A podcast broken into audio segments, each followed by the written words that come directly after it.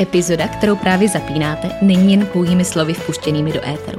Je něčím, čím na prvním místě žiju. Jako člověk, i jako výživová specialistka.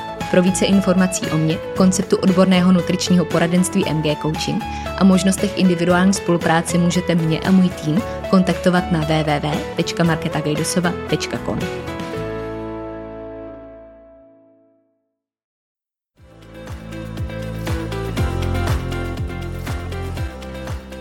Ahoj, moje jméno je Markéta a následujících pár chvil prožijeme na vlně mých myšlenek, které bych s vámi dneska chtěla sdílet. Doufám, že poslední minuta dnešní epizody dozní s tím, že vám můj hlas ve vašich uších nabídl něco, co jste zrovna potřebovali slyšet, něco, co vás bude inspirovat na té vaší cestě, a nebo naopak něco, co vám pomůže k vlastnímu rozhodnutí.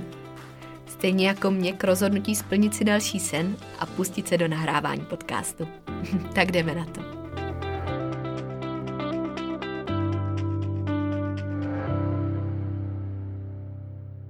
Já vás ještě jednou moc zdravím u poslechu 46. epizody.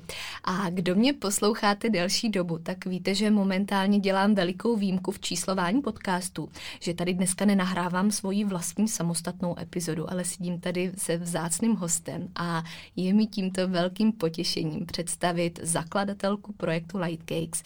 Dalo by se říct cizinku žijící v České republice a momentálně realizující svůj sen a současně moji blízkou kamarádku. Marku a já tímto moc zdravím Káťu. Ahoj. Ahoj Marke. Děkuji, že jsi přijala pozvání. A já jsem na schvál začala tak trošku tajemně, protože si myslím, že eh, většina eh, světa žijícího na Instagramu už tě bude znát, minimálně ode mě. Ale přesto nikdo vlastně nezná tvoje jméno, nezná, kdo stojí za tímhle celým projektem Light Cakes. Takže tě poprosím, jestli bys nám mohla představit, kdo vlastně jsi. to, to je pravda.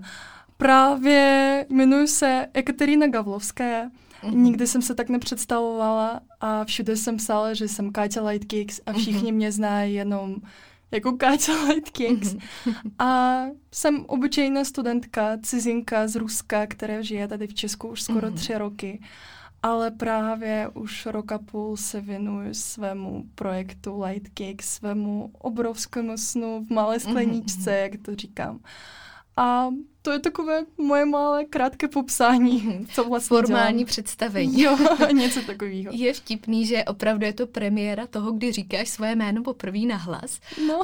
že všichni, kdo tě znají, tak myslím si, že taková ta první myšlenka je Light Cakes. To jsou ty nízkokalorické dorty, to je ten projekt, který je teď aktuální. jo, je, to je pravda. Takže jsem ráda, že můžeme dneska přiblížit, kdo za tím vším vlastně stojí. A právě kvůli tomu, jak jsi začala, že samozřejmě nejsi Češka, by mě zajímalo, kde to vlastně všechno mělo svůj začátek. Jak jsi se dostala do České republiky? Upřímně je to docela dlouhý příběh mm-hmm. a myslím si, že dneska máme dost času na to, takže možná i dokonce ty to budeš slyšet mm-hmm. jako mhm. ne poprvé, ale hodně podrobností to slyšíš poprvé mm-hmm. určitě. No, já jsem se přestěhovala před třema rokama, když mi bylo 17, takže znamená, že teďka mi 20. Mm-hmm. A, ale začalo to ještě daleko dřív, mm-hmm. protože když jsem byla malá, tak mě právě Česko moc lákalo z různých filmů, především Praha, protože to bylo jediné město, které jsem znala a o kterém jsem aspoň něco věděla, mm-hmm. když teďka bydlím v Liberci. a já jsem prostě koukala na nějaký film a právě Praha mě zaujala tak moc, že ve svých jedenácti já nevím proč, ale prostě hned jsem začala číst, jestli je nějaký způsob prostě přestěhovat se do Česka. No a pak ve svých patnácti, mm-hmm. tak jsem se trefila prostě na nějakou reklamu na sociálních sítích, že v Česku je možnost studovat zdarma mm-hmm. na vysokých školách pro cizince a že jsou nějaké jazykové školy, ve kterých se můžeš naučit česky mm-hmm. a díky tomu prostě můžeš nastoupit na vysokou školu a žít tady a studovat tady. Tak právě jsem vzpomněla, jak jsem v dětství koukala na tyhle filmy a říkám, já musím tuhle možnost vyzkoušet. Mm-hmm. I když jsem ještě v tu dobu nepředpokládala, že prostě rodiče mě to dovolí. Mm-hmm. Ale dovolili to, takže jsem tady. Mm-hmm. Takže to začalo takovým přáním ještě v dětství a pak se ti objevila ano. ta možnost. Ano, mm-hmm. ano. Jakože já jsem neměla nějaký cíl, že prostě chci někam mm-hmm. do zahraničí nebo chci do Evropy. Já jsem chtěla přesně do Česka. Mm-hmm. Že prostě tahle země uh, svou lokalitou s tím, že prostě taková malá, klidná, krásná, tak tím mě mm-hmm. strašně, strašně lákala. Nevím, prostě přirozeně mě moc, moc, moc lákala. Mm-hmm. Když si poprvé objevila tu možnost studia a toho, že je reálný se sem nějakým způsobem dostat, věděla si, že bys tady chtěla zůstat další dobu? Uh, jakože předpokládala jsem mm-hmm. určitě, ale nemohla jsem to vědět, protože předtím jsem ještě nikdy v Česku nebyla. Mm-hmm. Jakože když jsem sedla poprvé do letadla do Česka, to už jsem se stěhovala. Jakože mm-hmm. to nebylo tak, že jsem jela předtím aspoň na týden nebo dva se podívat a prostě rozhodnout, jo, mně se tady líbí, chci sem jet. Mm-hmm. Já jsem si tak věřila, jako věřila svým pocitům, že jo, to je ono, že prostě musím sem přijet. Mm-hmm. Tak Prostě jsem si věřila a rovnou tam jela mm. a přestěhovala se.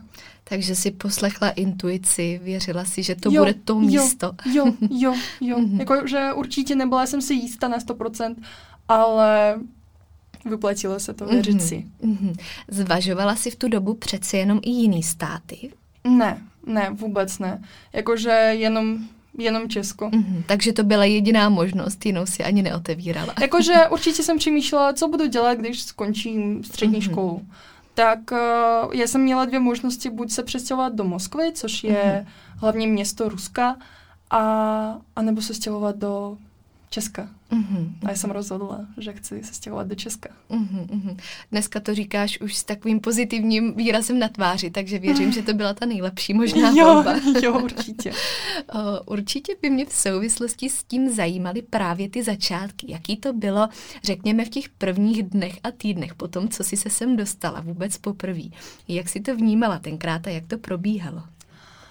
Jakože teďka, když vzpomínám na ty začátky, tak mám úsměv na tváři a že je to v pohodě. Ale když jsem právě zažívala ty první dny, mm-hmm.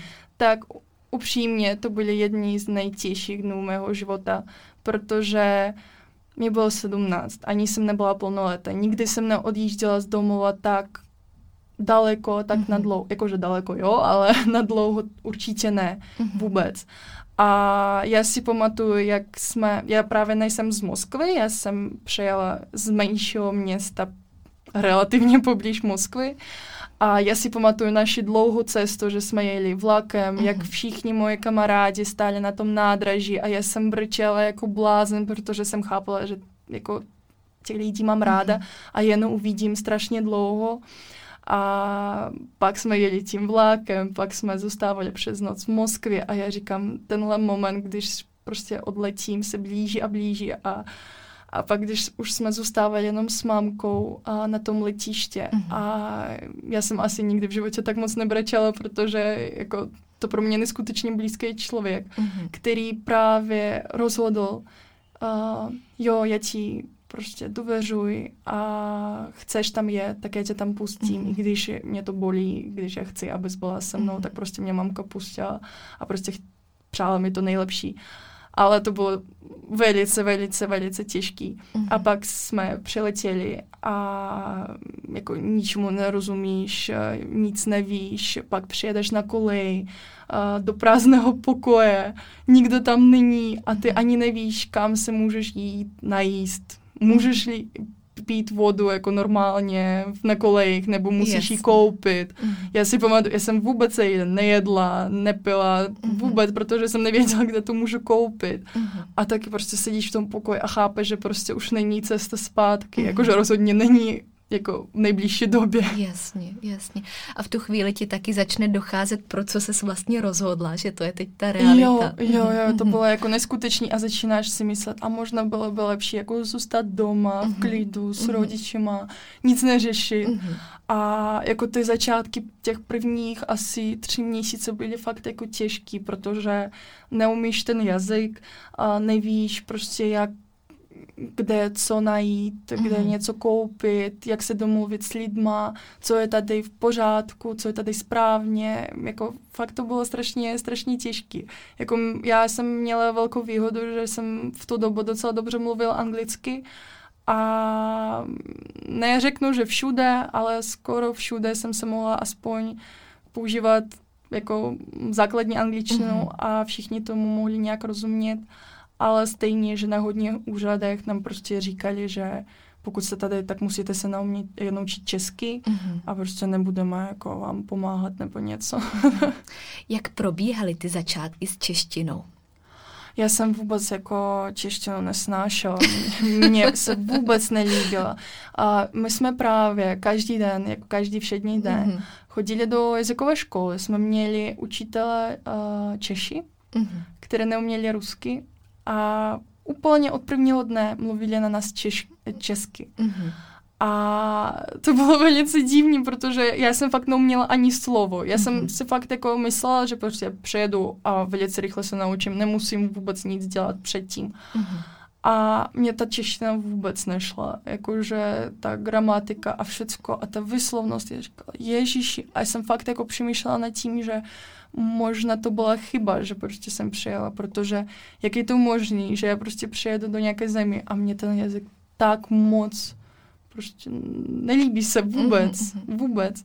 Ale problém byl v tom, že já jsem všude jako mluvila anglicky, jsem jako nesnážila se nějak um, udělat takové okolí, které by mluvilo česky. Mm-hmm. Já jsem na všecko koukala v angličtině, četla jsem v angličtině a říkám, já jsem se přestěhovala a nakonec mluvím jenom rusky a anglicky, tak jako jak ten jazyk může se mi líbit, jestli vůbec nic uh, nedělám jako v tomhle jazyce. Mm-hmm. Nečtu, nepíšu, v té škole se nudím, mm-hmm. protože já jsem úplně od dětství, jsem ten studijní typ, že prostě mě se nelíbí sedět u knížek a něco pořád jako číst. Mm-hmm. A mně se nejvíc jako líbí bavit s lidma. Takže jakmile jsem prostě rozhodla, že za každou cenu se budu snažit mluvit česky, mm-hmm. i když to bude špatně, s chybama, tak prostě od téhle doby se můj život změnil a ten vztah k češtině se změnil strašně moc. Uh-huh, uh-huh. Uh, ono už jenom to, že dneska tady mluvíš do mikrofonu, v češtině mluví samo za sebe, takže uh, je to, myslím si, neskutečnou inspirací pro lidi, kteří to budou poslouchat i do jiných oblastí. Uh, a bylo to o změně přístupu konec konců, že jsi řekla, že v tobě se musí něco změnit, že jo, jak od mý, základu. Jo, uh-huh. jo, jakmile jsem našla nějaké kamarády, uh-huh. jakmile jsem začala koukat na svoje neoblíbenější seriály v češtině, tak prostě od téhle doby začala jsem poslouchat české písničky a já jsem byla asi jediná, kdo říkal, Ježíši, ta čeština je krásná. A teďka upřímně, čeština pro mě je fakt jako jeden z nejkrásnějších slovanských jazyků. Mm-hmm. Když jako hodně lidí řeknou, jakože, cože, čeština je moc tvrdá a špatně srozumitelná a pro tebe je to nejhezčí jazyk jako z těch slovanských. Mm-hmm. A říkám, jo, jo, pro mě jo. Jaký byly potom začátky studia takhle v cizí zemi? A myslíš na té vysoké škole? Uh-huh, No jako upřímně, já jsem měla totálně jiné plány, co se týče té vysoké školy, uh-huh. protože když jsem se chtěla stěhovat do Česka a jela jsem uh, do Liberce, tak jsem si plánovala, že v Liberce zůstanu jenom rok, naučím se česky a pak se přestěhuji do Prahy a chtěla jsem studovat na vysoké škole hotelova v Praze. Mm-hmm. A chtěla, jako představovala jsem si svůj život, že prostě pak budu pracovat v nějakém luxusním hotelu, budu tam nějaká na začátku recepční, pak budu ještě jako starší recepční, pak budu nějaká ředitelka, budu taková hezká, bavit se hodně s lidma. Tak jsem si představovala svůj život a budu se učit z jazyky ale nakonec ty plány se totálně změnily a jsem rozhodla, že pokud mám takovou možnost studovat na statní vysoké škole, tak prostě budu studovat na statní a v Liberci jsem potkala člověka, který stál dalším důvodem, proč jsem chtěla zůstat v Liberci. Mm-hmm. A hlavně Liberec je strašně krásné město, které se mi jako strašně moc líbí. Takže jsem nakonec rozhodla zůstat v Liberce a studovat na Vysoké škole technické. Mm-hmm. No mm-hmm. a úplně jsem vybrala špatný obor a upřímně moje cesta se strašně změnila, co se týče toho studia. Mm-hmm. K tomu se ještě určitě taky dostaneme.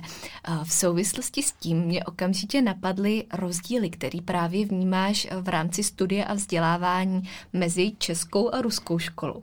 Jaký věci bys tady jmenovala jako první, co tě k tomu takhle To napadlo? je těžký říct, protože jsem nikdy nestudovala na vysoké škole mm-hmm. v Rusku a tady jsem nikdy nestudovala na té střední, mm-hmm. že jsem právě skončila tu střední v Rusku a hned šla na vysokou v Česku. Ale poslouchala jsem své kamarády, co, si, co říkají, prostě jak vypadá jejich studium, tak bych řekla, že v Česku prostě m, mm, větší možnosti, a víc svobody uh-huh. a já bych to řekla, že je to trošku lehčí se dostat na vysokou školu tady, než v Rusku. Jakože v Rusku velice často za tu školu platíš, pokud si prostě neměl dost těch bodů z nějakých zkoušek. Já neříkám, že tady je jako jednoduchý, ale pro mě to bylo jednodušší, než uh-huh. bych to měla v Rusku, určitě. Uh-huh. určitě. Uh-huh. Pokud se koukneme ještě mimo tu školu, tak eh, obecně, kdybys měla porovnat Českou republiku a Rusko, tak v čem vnímáš největší rozdíly? Ať už se bavíme o lidech, kultuře, možnostech, eh, jazyce třeba, cokoliv, co tě napadne takhle jako první věci. Co je pro tebe ten největší rozdíl? To je těžká otázka. jo, to je velice těžká otázka, protože tady bydlím už tři roky a hodně věc, věci vnímám jako samozřejmost. Mm-hmm. Mhm. prostě už nevnímám jako nějakou dív... potřebu srovnávání. Jo, jo, mm-hmm. nějakou divnou věc. Ale rozhodně řeknu, že pokud jsem tady, tak se mi tady líbí víc, jakože kdyby se mi tady nelíbilo, tak bych tady nebyla.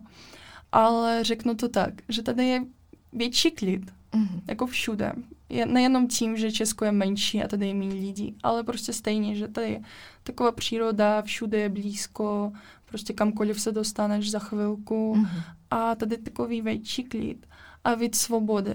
Tady se necítím, že no, já prostě řeknu svůj názor a pak mi někdo řekne, že to je špatně. Mm-hmm. Já prostě se cítím, že můžu dělat cokoliv, um, může se mi líbit cokoliv, můžu říct cokoliv, tak prostě nikdo to neosoudí mm-hmm. a to je strašně super. Já se tady fakt cítím jako svobodná. Jestli půjdu ven, nenamalovaná, ve špatném oblečení, tak nikdo nic neřekne, ani na mě nekoukne. Že prostě mm-hmm. pro všechny to je v pohodě.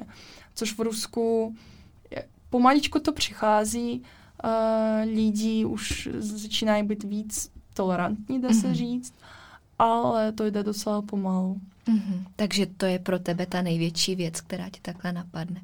Potom s tím související otázka, která je na to tak nedílně navázaná. A vím, že zase těžký odpovědět. Jaký jsou v tvých očích největší pozitiva a největší negativa v rámci životě v České republice? No, největší pozitiva pro mě je to možnost cestování. Mm-hmm i po České republice, i do vedlejších států. Mm-hmm. To je strašně super, tady je všechno blízko, velice jednoduše se kamkoliv dostaneš a hlavně, že se mi líbí, že tady fakt strašně hezký. Mě strašně láká ta příroda, mně se strašně líbí prostě ty hory, můžeš se někam hezky projít a mně se líbí, že i dokonce nějaké menší město, což třeba Liberec. Jako pro mě to je malé město, mm-hmm. protože jsem z Ruska, takže pro mě to je fakt úplně malinké město. Taková vesnička vlastně. Jo, jo, jo, jo, jo přesně tak. Mm-hmm. Ale v tomhle městě se necítíš jako v nějaké vesnici, že prostě všecko tam máš, eh, takové Jasně, hezké, hezké, hezké podniky, jo, mm-hmm. že prostě i malé město uh, vypadá jako velice vyvinuté.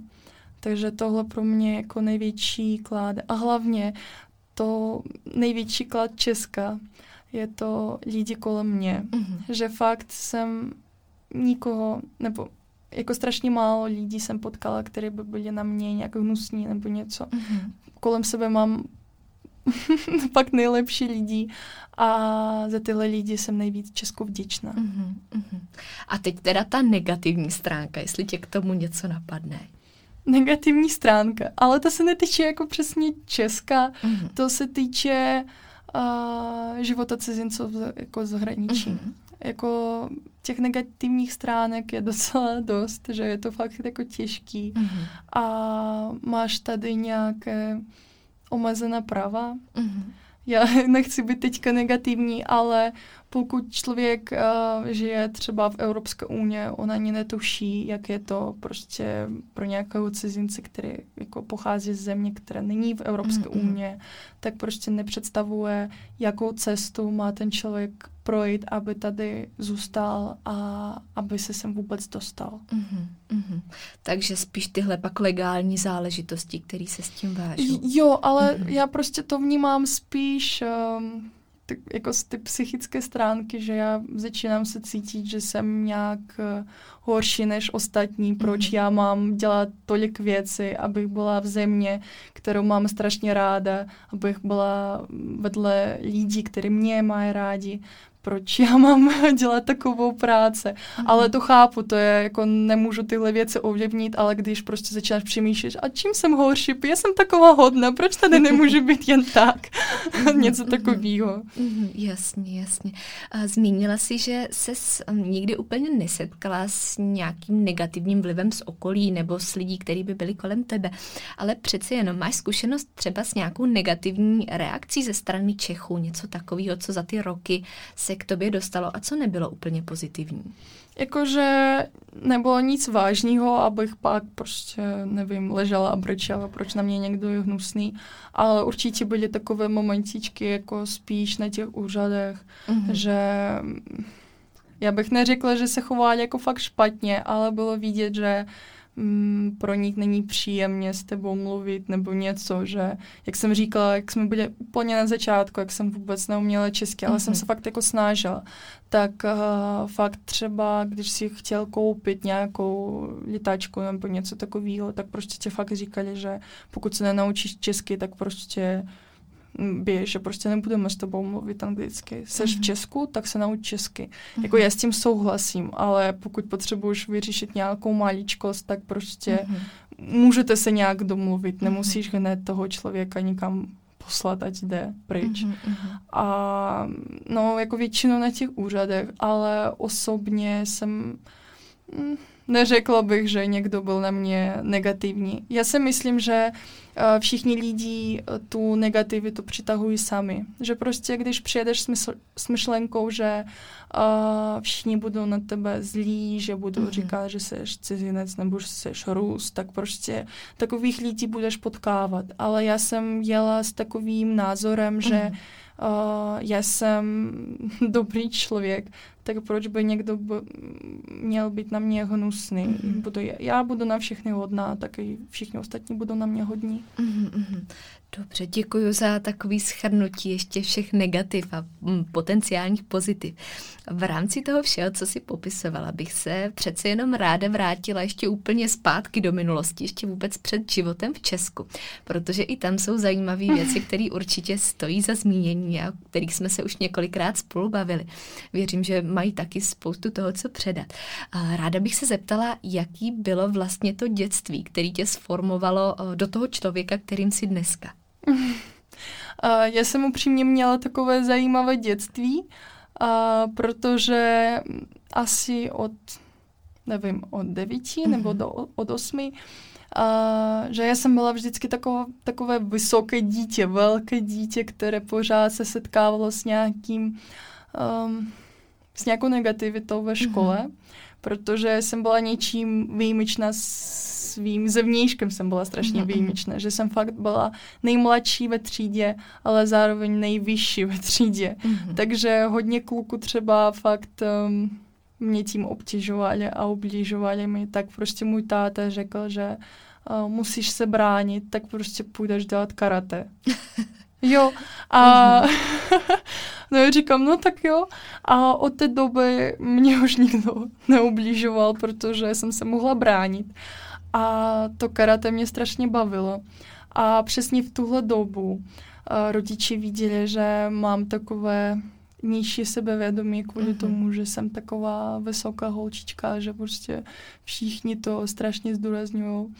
Tak mě prostě poslali na nějaké ty soutěži krásy a jsem ve svých deseti byla, ježiš, jak se to dá říct, No, že jsem byla jako nejkrásnější holčička ve svém městě, že jsme měli takovou soutěž, jako nějaká mis toho města A já jsem za to svým rodičům strašně vděčná, mm. protože to fakt v tuhle dobu, když to dítě fakt potřebovalo, aby někdo mu řekl, že je krásný, že to, že on je tak vysoký, že to není špatně, že to je hezký, mm.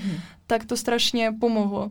A jsem jezdila na takové jako celostátní soutěži, jako Miss Ruska, mal, jako malá Miss Ruska, tak jsem tam taky byla a to byly velké zážitky a strašně ráda na to vzpomínám, že mm-hmm. já pořád říkám, no, jako dítě jsem byla strašně hezká. Mm-hmm. A jak to bylo potom s tím sportem dál? Na jakou úroveň se dostala? Jestli to pak mělo nějaký další vývoj? No, já jsem měla takové velice divné spojení, protože jak jsem říkala, že já jsem byla taková malá mis. Jakože mm, prostě taková nejvíc holčičí věc, kterou si mm-hmm. můžeš vymyslet. A zároveň mě táta potom karate řekl, že no to není vážný sport, že potřebuješ dělat něco, nevím, více vážného, mm-hmm. tak mhm. prostě jsem začala dělat box. Začala jsem boxovat. Aha. To je velice divné, jo? že před chvilkou jsem byla v takových hezký, hezkých šatičkách a procházela se před, před lidma a říkala, no, jsem tady hezká, koukejte na mě. A za chvilku to v jsem s někým... rukavicích. Jo, jo, to bylo strašně, strašně Aha. divný. Jakože přiznávám si, že jsem měla jako jsem byla strašně fyzicky nádaná na to, na mm-hmm. takový sport, že jsem prostě měla dlouhé ruce, že jsem fakt byla silná, ale já jsem box dělala pět let mm-hmm. skoro, ale upřímně to vůbec um, nebylo něco pro mě. Mm-hmm. Jakože já mám takovou povahu, že jsem fakt takový klidný člověk, mně se nelíbí s, něk- s někým no, na někoho být agresivní, někoho mlátit a právě mm-hmm. v mhm. tomhle sportu přesně tohle děláš. Mm-hmm. Já nechci teďka někomu ublížit a říct, že ty lidi, kteří boxují, jsou nějak agresivní nebo něco, ale musí se ti to bavit. Mm-hmm. Určitě na to zdraví, že já jsem fakt měla takové slabá záda a jako ten sport strašně s tím pomáhal a teďka jsem relativně v dobrém stavu kvůli mm-hmm. tomu. Ale co se týče toho psychického stavu, tím, že rodiče, dá se říct, nutili tohle dělat. Mm. Že jsem říkala, že mně se to nelíbí, ale já jsem právě plnila sen mého táty, protože když on byl mladý, tak prostě um, on taky byl strašně nadaný na ten sport a na ten box, ale jeho rodiče prostě nic s tím nedělali a nepomáhali mm. mu s tím. Tak on prostě rozhodl, že chce plnit svůj sen ale... Prostřednictvím tebe. Jo, mm-hmm. jo, jo, jo. Ale nikdo se neptal, a jaký je můj sen, že jsem právě takovou strašnou dobu, jako více než pět let, žila ničím snem, cizím mm-hmm. snem, tak jsem vlastně takovou strašnou dobu nevěděla, o čem s ním já, co vlastně chci já. Mm-hmm. Tak um, díky bohu to skončilo, že musela jsem prostě být dospělejší, abych prostě řekla konec, že já to nechci. Mm-hmm. A jsme fakt měli uh, strašně špatný vztah kvůli tomu. A nakonec to pochopil, mm-hmm. co jsem tím myslela, mm-hmm. že já jsem to opustila ne kvůli tomu, že já nechci nic dělat. A protože on fakt jako říkal, že no, ty asi mm, přestaneš boxovat, nebude z tebe nějaká jako světově známá sportovkyně, tak nebudeš dělat nic, jako nebudeš sportovat, nebudeš mm-hmm. dělat nic vážného a prostě měl takové představy mm-hmm. negativní, protože tolik let si myslel, že já budu dělat přesně tohle, ale právě, že mi nedali tu šance jako mm-hmm. poznat, co vlastně chci. Jasně. Jasně. Každopádně teda celý ten přerod k boxu nebyl z tvý iniciativy, ale opravdu tím plněním snu někoho jiného. Jo. Takže uh, tam to, to je samozřejmě taky velký téma. S tím se pojí i to, že ty si v tom přece jenom byla dost úspěšná, že uh, to přinášelo úspěchy sportovní. Jak si tohle vnímala v tu dobu? Bylo to pro tebe taky uh, něco aspoň z části pozitivního, co ti třeba vystavilo to sebevědomí tenkrát? Jakože určitě to je dobrá zkušenost, že jsem takové období měla. Mm-hmm. A určitě ten sport mi pomohl jako v tom fyzickém stavu, že teďka fakt chápu, že to bylo dobrý v tomhle věku aspoň nějak sportovat nebo něco takového dělat. Mm-hmm. A za druhý, že to byl docela agresivní sport.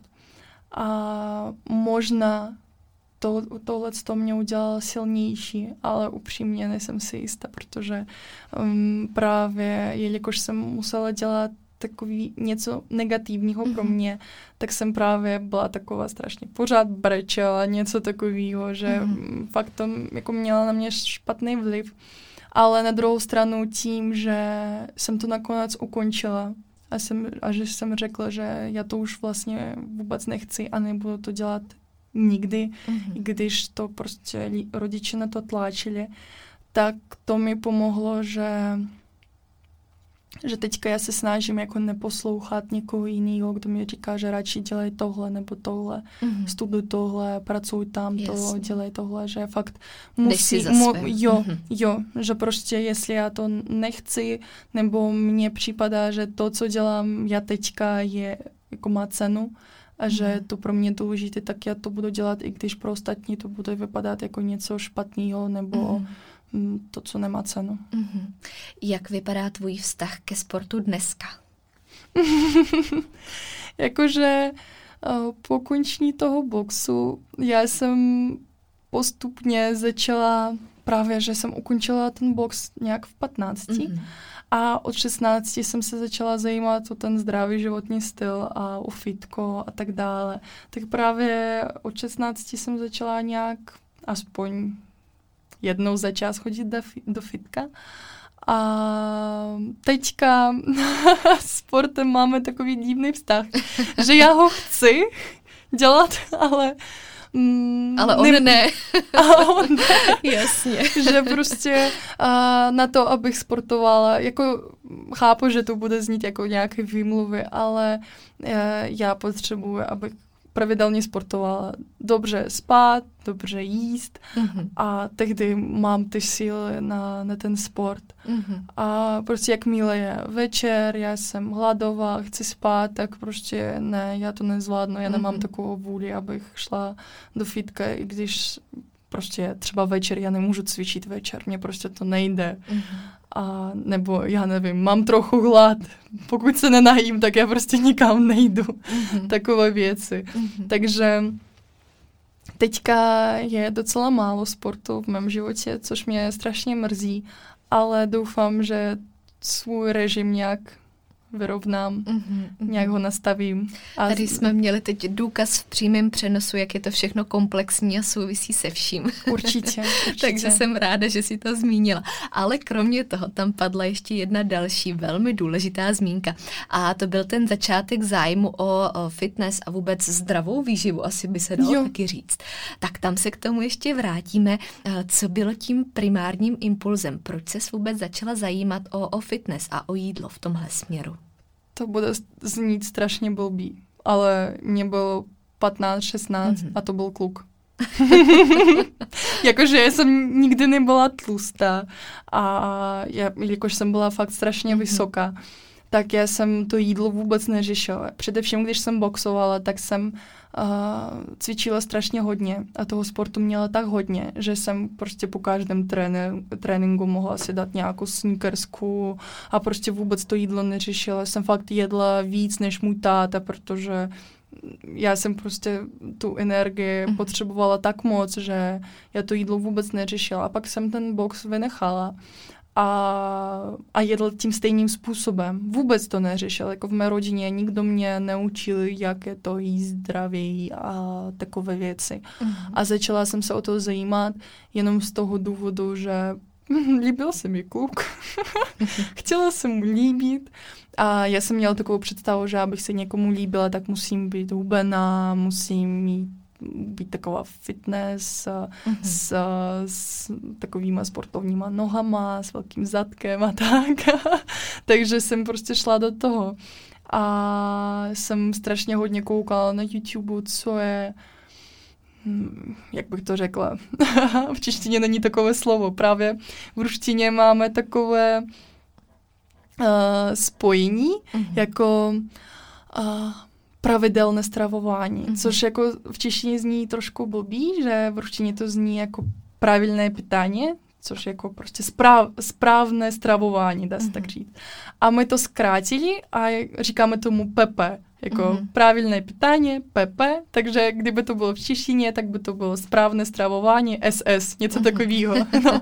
A fakt ta zkrátka se používá všude. Mm-hmm. A právě v tom roku 2015 to začalo být strašně populární a všichni řešili, co to je vlastně PP nebo jako zdravá strava, co to mm-hmm. vlastně je. No a já jsem měla takové představy, že zdravá strava je to uh, uvařena ve vodě, kuřice prsa, tvaroh bez ničeho, uh-huh. uh, zelenina a to je konec. Jako fakt dva měsíce jsem žila takovým způsobem, že jsem fakt měla každý den yes. na snídaně ovesnou kaši, pak to maso, kuřice prsa, nějaký salát, tvaroh, konec. Uh-huh. A jsem si myslela, že je to správně, že je to tak zdravý a postupně se to měnilo, mm-hmm. no. Mhm. Ale ty začátky byly takový, jo, jsem zhubla, jo, jsem, měla jsem toho kluka, ale mm, já jsem ráda, že já jsem to zažila, protože... To je ta ty, cesta. Ty, jo, jo, jo, yes. přesně tak. Mm-hmm, mm-hmm. Uh, vznikl v té době už projekt, který je dneska aktuální, nebo uh, to bylo ještě dál od toho? A pokud ne, tak kdy vznikl projekt Light Cakes? No právě to bude znít strašně vtipně, ale když jsem začala se zajímat o ten mm-hmm. uh, zdravý životní styl, o tu stravu, tak říkám, ježiši, já prostě dva měsíce jsem přežila bez sladkého, jenom jsem jedla nějaké ovoce a říkám, ale já chci svou sníkersku nebo nějaký dezert nebo něco. Tak jsem začala zkoušet uh, něco dělat doma, mm-hmm. prostě nějaké dezerty nebo něco upéct uh, z tvarohu. A pokaždý to bylo tak hnusné, že jsem pokaždý to musela vyhodit, protože mě to vůbec nešlo. A právě uh, v tohle období jsem začala hodně vařit mm-hmm. a naučila se vařit takovým zdravějším způsobem a zároveň, aby to chutnalo docela dobře tak uh, mi moje mamka vždycky říkala, že jo, jsi strašně skvělá, můžu tě klidně pustit do Česka, neumřeš tam hladný, protože umíš to umíš vařit, ale pečení ti fakt nejde. Že když jsem zkoušela prostě cokoliv upéct, mm-hmm. tak vždycky jsem to pokazila a nikdy mi to nešlo. Takže jsem vždycky říkala, že jo, vařit jo, umím, dobře, ale pečení ne. Takže v tohle mm-hmm. období jsem si ani neuměla představit, že budu mít něco s dortama. Mm-hmm. Kde se to pak teda přelomilo? no to jsem už byla v Česku asi rok mm-hmm. a právě to taky jako, když vzpomínáme ty začátky, já neumím říct, kdy přesně to začalo. To mm-hmm. bylo takový postupný, že Uh, že jsem začala bydlet jako uh, ne na kolejích s kamarádkama, začala jsem bydlet s přítelem a říkám, no tak od dneška jsem dospěla, žiju někde na bytě a začala jsem hodně vařit a chtěla jsem jí zkoušet i něco upéct. Měli jsme dobrou troubu, tak říkám, no já musím se jako být taková dobrá housewife, dá se říct. A jsem volala svým kamarádkům, jestli nemůžou mi dát nějaký recept na nějaký koláč nebo něco, aby ho udělala aspoň be, jenom bez cukru, dala bych tam nějaké sladidlo, jinak by udělala přesně podle receptu. No a nejprve jsem udělala nějaký jablečný koláč, pak jsem zkoušela udělat tiramisu, používala jsem ty klasické uh, ty sušenky, jenom jsem zkoušela udělat ten krém trošku lehčí. A pak jsem se trefila někde na Instagramu, že je nějaký kurz cukrářský mm-hmm. online a že všechny dezerty budou takový na zdravý způsob. Že vlastně budou to jako, jako klasické dorty, mm-hmm. jenomže bez cukru, bez másla, bez všeho. A ten kurz byl jako strašně, strašně drahý. A já nevím, co vůbec mě tlačilo, abych ten kurz koupila. Pro mě byl fakt strašně drahý. Mm-hmm. Ale něco, něco mi říkalo, že prostě to kup a zkus to. Mm-hmm. Asi zase ta stejná intuice jako tenkrát, jo, když jsi se stěhovala. Asi, asi, asi, asi jo, mm-hmm. jo. Mm-hmm. A prostě jsem měla dvouměsíční kurz cukrářský. Jsem se naučila dělat ty dorty, jakože já bych teďka zvládla a co se týče toho zevnějšku, tak bych mhm. zvládla udělat i ten normální dort, protože vypadá úplně stejně. Mm-hmm. Jenomže ty recepty a ty základy se totálně líšily. Ale upřímně, já jsem strašně ráda, že jsem ten kurz koupila, jsem se naučila ty základy a prostě mm-hmm. můžu říct, že umím ty cukrářské mm-hmm. základy. Ale vůbec nic z toho nepoužívám, co se týče těch receptů teďka. Jasně, jasně. Na druhou stranu aspoň k něčemu to bylo, protože pro mě si dělala dort narozeninám, takže můžu potvrdit v praxi, že byl nádherný a kromě toho o složení ani nemluvím, k tomu se ještě dostaneme. Každopádně, eh, kdy vznikla, jestli si takhle dokážeš vzpomenout, ta myšlenka na to, že eh, se pustíš do vlastní tvorby mm, vlastně zdravějších, nízkokaloričtějších dortů a dezertů, který vyrábíš dneska? A jakože to trvalo docela dlouho, protože když jsem skončila ten kurz, tak jsem, mm, nevím, asi půl roku zkoušela mm-hmm. dělat ty dorty, jsem měnila ty recepty mm-hmm. a jakože jsem něco prodávala třeba jednou za dva měsíce mhm. nějakým svým známým nebo známým známým. Prostě věděli, že dělám nějaké dorty, tak prostě jim napadlo, že mohou to koupit ode mě. A právě v tohle období si obdržela ten dort na svoje narozeniny. Mm.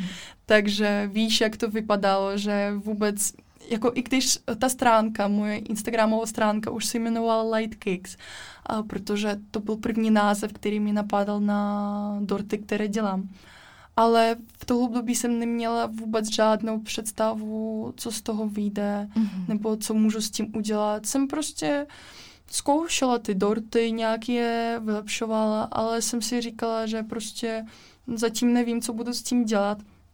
Ale jsem se chtěla strašně naučit od někoho, kdo už něco podobného dělá. Tak právě přesně v tohle období, jo, já jsem neměla jako svůj vlastní projekt, ale jsem pracovala pro cizí projekt. Já jsem byla takový člověk, který se vůbec nestydil někomu napsat, mm-hmm. i když to byl pro mě třeba nějaký vážný člověk. Tak jsem právě napsala majitelce jedné cukrárny, která se nachází v Moskvě. Teďka je to fakt velice populární cukrárna, která vyrábí právě dorty bez cukru. A já jsem jí napsala, že no, já jsem Káťa, já tady bydlím v Česku a moc mě zajímá jako cukrářství jinak, dá se mm-hmm. říct. A já prostě budu u vás, já chci u vás pracovat za jakékoliv peníze, jenom mě vemte, já chci získat nějaké zkušenosti. A já jsem se nacházela v Česku. Ta cukrárna se nacházela v Moskvě, ale jsem prostě chtěla zkusit, mm-hmm. možná mi něco nabídne. No a právě uh, tu majitelku to tak strašně překvapilo. Že jo, vzala mě úplně za pár korun do práce, jsem pracovala každý den a jsem přijímala objednávky na, na jejich dorty. Pracovala jsem dálkově, jsem se bavila s těma lidma na těch sociálních sítích a to byla docela náročná práce a pak jsem měla více více povinnosti. Pak jsem dělala její osobní asistentku. A já jsem získala takové zkušenosti, které teďka mm-hmm. používám pořád. A právě díky téhle práce já jsem chápala, co vlastně chci a co nechci, protože mm-hmm. jsem koukala na podobný podnik, jako v tuhle dobu to byl pro mě podobný podnik, teďka je to totálně něco jiného. Mm-hmm. Ale jsem koukala na tenhle podnik zevnitř, jako, jako zaměstnanec a jsem chápala, že prostě tohle ve svém budoucím podniku chci mít a mm-hmm. tohle nechci. Tohle je pro mě důležité a tohle ne. Tak uh, ta, to byla nejdůležitější zkušenost. Je to práce pro člověka, který má něco, něco podobného. Mm-hmm. A to fakt doporučuji všem, kdo prostě chce se v něčím vylepšit. Že nejprve uh, musíš najít člověka, uh, který ti nějak pomůže, který mm-hmm. ti něčemu naučí. Že fakt třeba práce jako osobního asistenta mm-hmm. fakt v tobě, uh, tobě, tebe naučí jako strašně hodním věcím. Že prostě mm-hmm. um, pokud chceš dělat výživou poradkyní a chceš v budoucnu tohle to dělat, tak prostě jdi jako osobní asistent k výživou poradkyni. Fakt se mm-hmm. naučíš strašně věc, mm-hmm. strašně hodně věcí. Mm-hmm. Určitě, to je taky dobrá myšlenka, která tady jo. má své místo, určitě. A já tady teď zase přeskočím takhle do aktuální chvíle, protože eh, dneska ty zkušenosti tě určitě dostaly tam, kde jsi chtěla být. Takže uh, položím otázku, která tady na nás čeká celou epizodu. A to je to, co vlastně děláš teď. Uh, co znamená to slovo light cakes, jak vypadá tvoje tvorba. A rovnou se zeptám konkrétně, jaký je rozdíl mezi tím, co děláš ty versus uh, běžný klasický zákusek a dort, který člověk může koupit někde v podstatě na ulici, takhle kdekoliv. Jo, jakože Uh, jak jsem říkala, že ten název se vznikl velice, jakože jsem neplánovala, že se to bude jmenovat Light Cakes. Prostě to byla první věc, která mě napadla, že light, přesně jak se to píše u mě, uh, v angličtině znamená jako něco odlehčeného, nízkokalorického, mm-hmm. že právě slovo light má uh, dvě verze, jak to můžeš napsat a právě přesně jak se to u mě píše, znamená přesně, že to něco odlehčeného mm-hmm. a i nízkokalorického, že fakt jako existuje takový překlad. A to přesně popisuje, eh, co jsou moje dorty, že oni jsou odlehčené, že nemají tolik kalorie, že jsou fakt třeba o třikrát, uh, mají o třikrát méně kalorie, mm-hmm. než má ten obyčejný dort.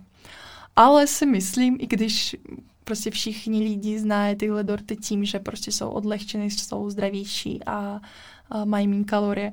Ale pro mě a výjimkou a, těchto dortů, že jsou ve skleničkách. Mm-hmm. Že upřímně jsem nic takového neviděla, že prostě dort představujeme si jako dort.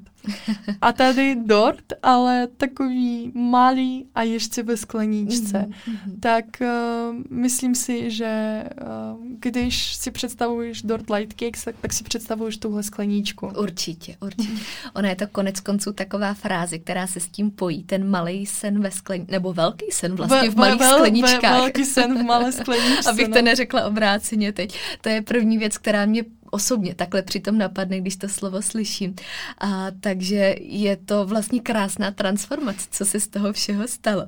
Takže rozdíly uh, jsou nám asi jasný. Já se rovnou zeptám ještě, co používáš třeba za ingredience takhle z těch hlavních věcí, které se tam objevují. A jo, určitě. Jakože uh, já třeba teďka popíšu, jak vypadá ten klasický dort, mm-hmm. aspoň v mých představách, a jak vypadá ten můj. Že uh, základní věci v klasickém dortu je to obyčejná mouka, cukr, vejce, máslo mm-hmm. A prostě takové ingredience. Nejsou špatné. Já nechci uh, nikde říkat, že prostě to není zdravý, nebo je to špatný. Mm-hmm protože uh, hodně cukrářek, kterým fakt jako na ty práce záleží, používají kvalitní mhm. máslo, mm-hmm. kvalitní mouku, jo, yes. bílou mouku, ale fakt kupují drahou kvalitní mouku, mhm. používají mm-hmm. kvalitní suroviny a tak dále. A že nejsou ty do, tyhle dorty špatné, ale prostě máslo má hodně kalorie. Ta bílá mouka, že prostě po ní, um, jak by to řekla, já ne, neříkám, že je špatné, že prostě po ní uh, budeš mít rychleji ten hlad mm. a mhm. to tě nezasítí tak moc. Mm. Ale u mě bylo cílem, že já jsem chtěla, aby ty suroviny byly, uh, neměly takovou vysokou kalorickou hodnotu a aby ti mohli zasítit. Mhm. Protože třeba lidi, když uh, drží nějakou dietu, nebo chtějí toho dortu sníst víc, jako já, že prostě já, já bych to radši snědla víc, tak uh, pro tyhle lidi je důležité, aby to nemělo takovou vysokou kalorickou hodnotu. A právě já používám suroviny, které jsou taky dobrý, jako i u klasických cukrářek, jenomže a jenomže oni nemají takovou vysokou kalorickou hodnotu. Že já prostě místo másla třeba použiju jogurt, mm-hmm. jako v uh, piškotu. A podle mě to má skoro stejné vlastnosti, že prostě máslo třeba dělá ten piškot takovým nadýchaným, mm-hmm. uh, vláčným, dá se říct. A jogurt to dělá samé, jako to stejné. Mm-hmm. Takže jenomže jogurt je mnohem méně kalorický než, uh, než to mm-hmm. máslo. Nebo, já nevím, místo klasické, klasické mouky použiju ovesnou mouku. Mm-hmm. Ta mhm. jako taky má dobrou chuť, a velice se to zasítí. Takže to je hlav, hlavní mm. rozdíl, že jelikož to jsou light kicks, jako odlehčené, tak i ty suroviny jsou odlehčené, dá se říct. Velkou charakteristikou je potom taky obsah bílkovin, který samozřejmě jsou úplně jiný než v běžném zákusku. Tam bys možná taky mohla přiblížit, jak se to pohybuje takhle, bys mluvila. Jo, určitě. A co se týče toho obsahu bílkovin, tak právě to byla věc, která pro mě byla strašně důležitá, mm-hmm. protože a, to teda jsem měla hodně práce s tím. Mm-hmm. Jakože, eh, když jsem třeba pracovala v té cukrárně, tak oni měli ty dorty taky odlehčené, měli jen nízkokalorické, ale ty bílkoviny vůbec neřešili, že prostě měli třeba hodně sacharidu a uh, docela málo bílkovin. Mm-hmm. Ale pro mě bylo velice důležité, aby ten dort se fakt zasítil. A co se týče toho, uh, ty sytosti, tak prostě ty bílkoviny dávají tohle. Mm-hmm. Že prostě, když sníš třeba těstoviny bez ničeho, tak jako sice jo, nějakou dobu vydržíš, jako nebudeš mít hlad. Pořád je to energie. Jo, pořád je to energie, ale za chvilku budeš mít hlad. Mm-hmm. Jakmile k tomu přidáš nějaké bílkoviny, maso, rybu, něco takového, tak hned mm-hmm. prostě tě to zasítí daleko víc. A hlavně uh, jak by to řekla, že když držíš třeba dietu nebo chceš jíst tím zdravějším způsobem, tak eh, první sváčina, sladká sváčina, která ti napadne, tak je to proteinová tyčinka. Mm. A i když těch proteinových tyčinek je hodně, stejně je málo těch dobrých. No a já jsem chtěla, aby ten člověk měl takovou další možnost, co si dát na tu svačinu, Mm-hmm. A zároveň dostal ty bílkoviny, které dostává Jasně. z těch uh, proteinových tyčinek. A to mm-hmm. je velký problém s proteinovými tyčinkama, především v, třeba v těch supermarketech, že jo, to je napsané, je to proteinová tyčinka. Pak to otočíš a zjistíš, že třeba... Essay. Jo, že těch bílkovin tak málo. A tam jenom je tam taková marketingová věc, že tam napsané tolik procent bílkovin. A pak koukneš, kolik tam gramů, reálně gramů těch bílkovin, tak toho je strašně málo. A ještě z jakých zdrojů, že? Jo, jo, jo, to je spoustu Jasně. cukru a tak dále. A já jsem právě chtěla, aby těch bílkovin bylo aspoň stejně jako sacharido, aby mm, co se týče toho složení, pak ten dort je fakt takový velice vyvážený, mm-hmm. že tam mhm. je dost tuku, dost sacharidu a dost bílkovin, že to fakt mm-hmm. strašně dobře zasítí. Mm-hmm. Velice dobře. Mm-hmm, potvrzuju. potvrzuju a schvaluju.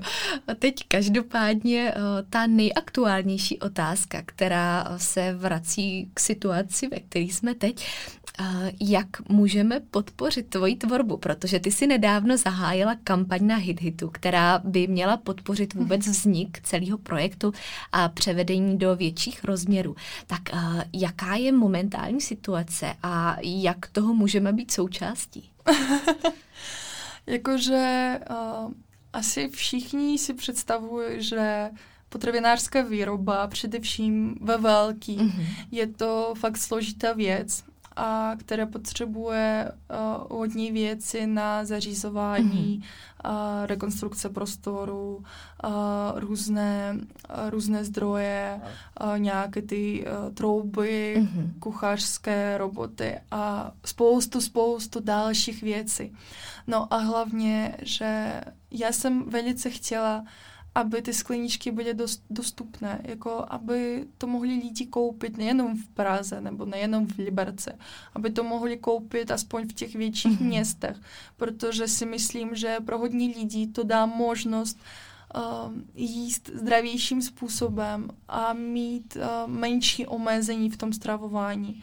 Že prostě přijde třeba do kavárny a nebude sedět jenom s čajem a řekne, mm-hmm. jo, já nechci si dávat ten obyčejný dort, protože pro mě je velice kalorický. A bude mít možnost si dát mm-hmm. tu mhm. skleničku a užít si třeba to kafíčko s kamarádkou. Yes.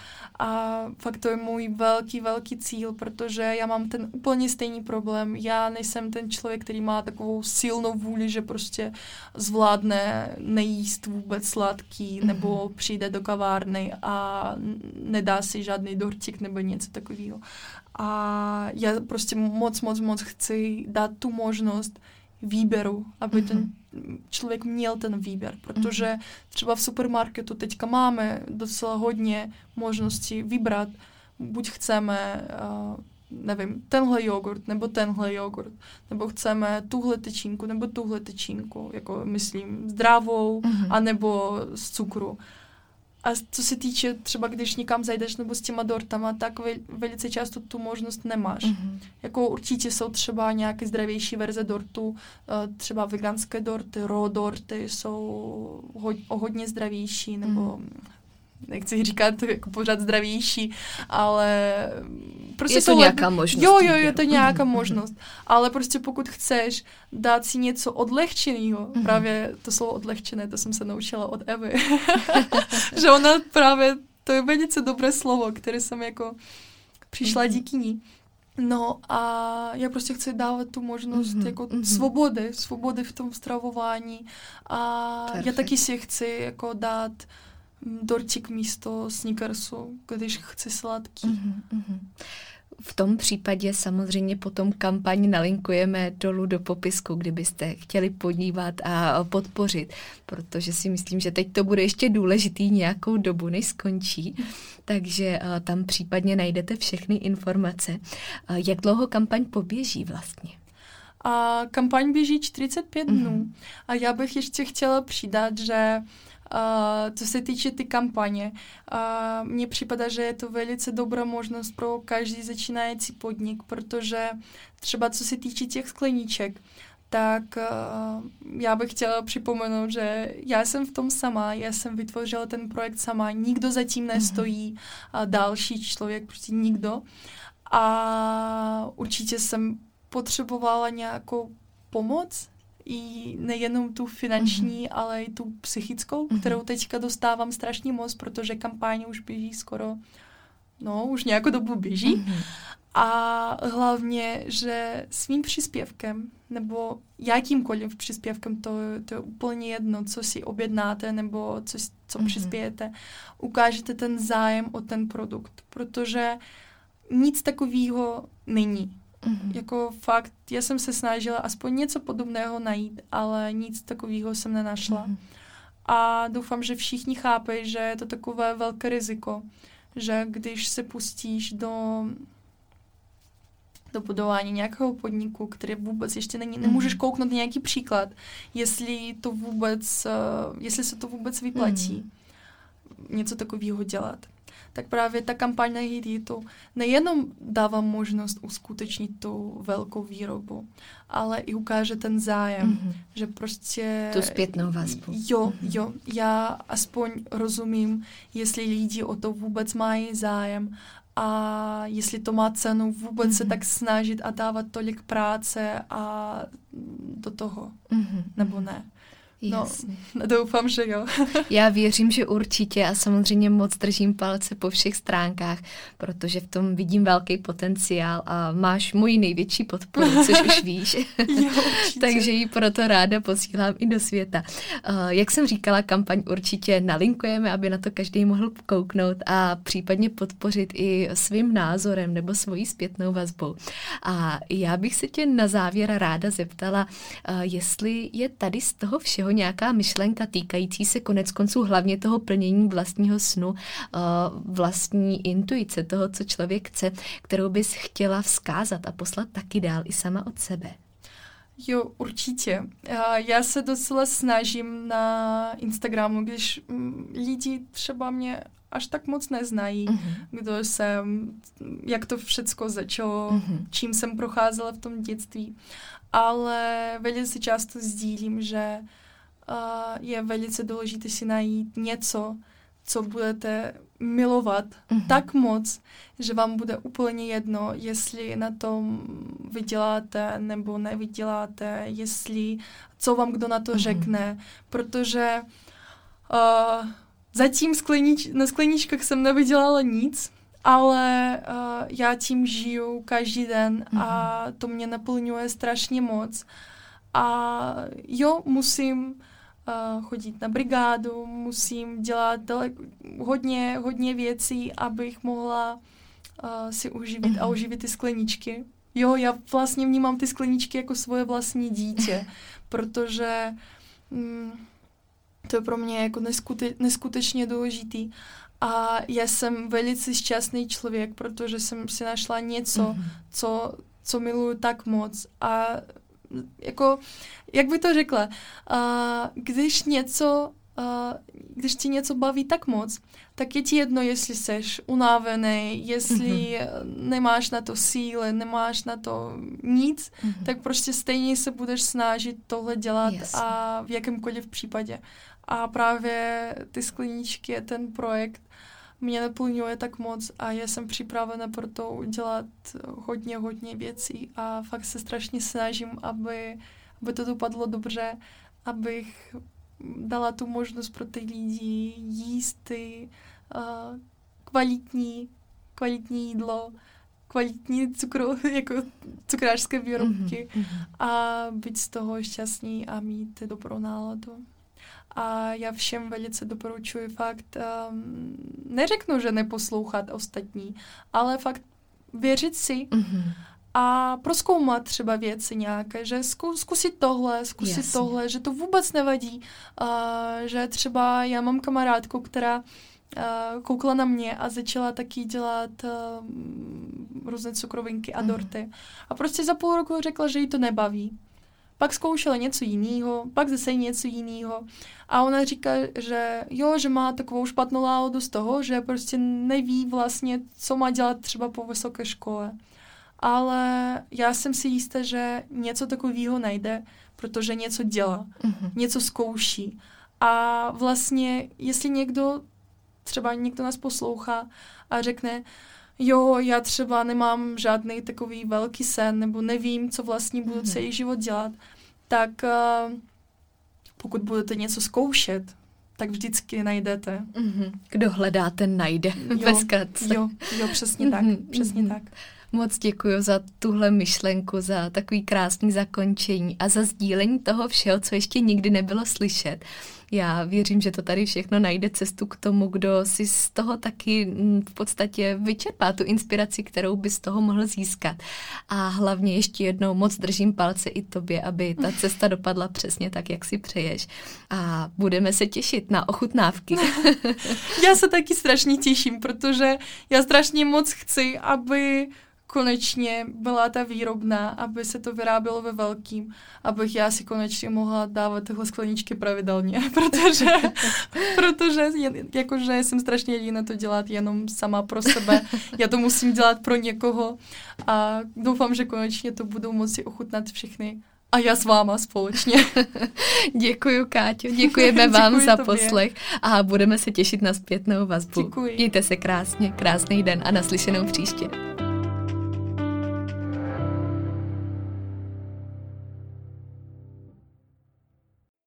Epizoda, kterou jste právě doposlouchali, v sobě skrývala klíčové myšlenky, které prokládám nejen do svého života, ale také do své práce.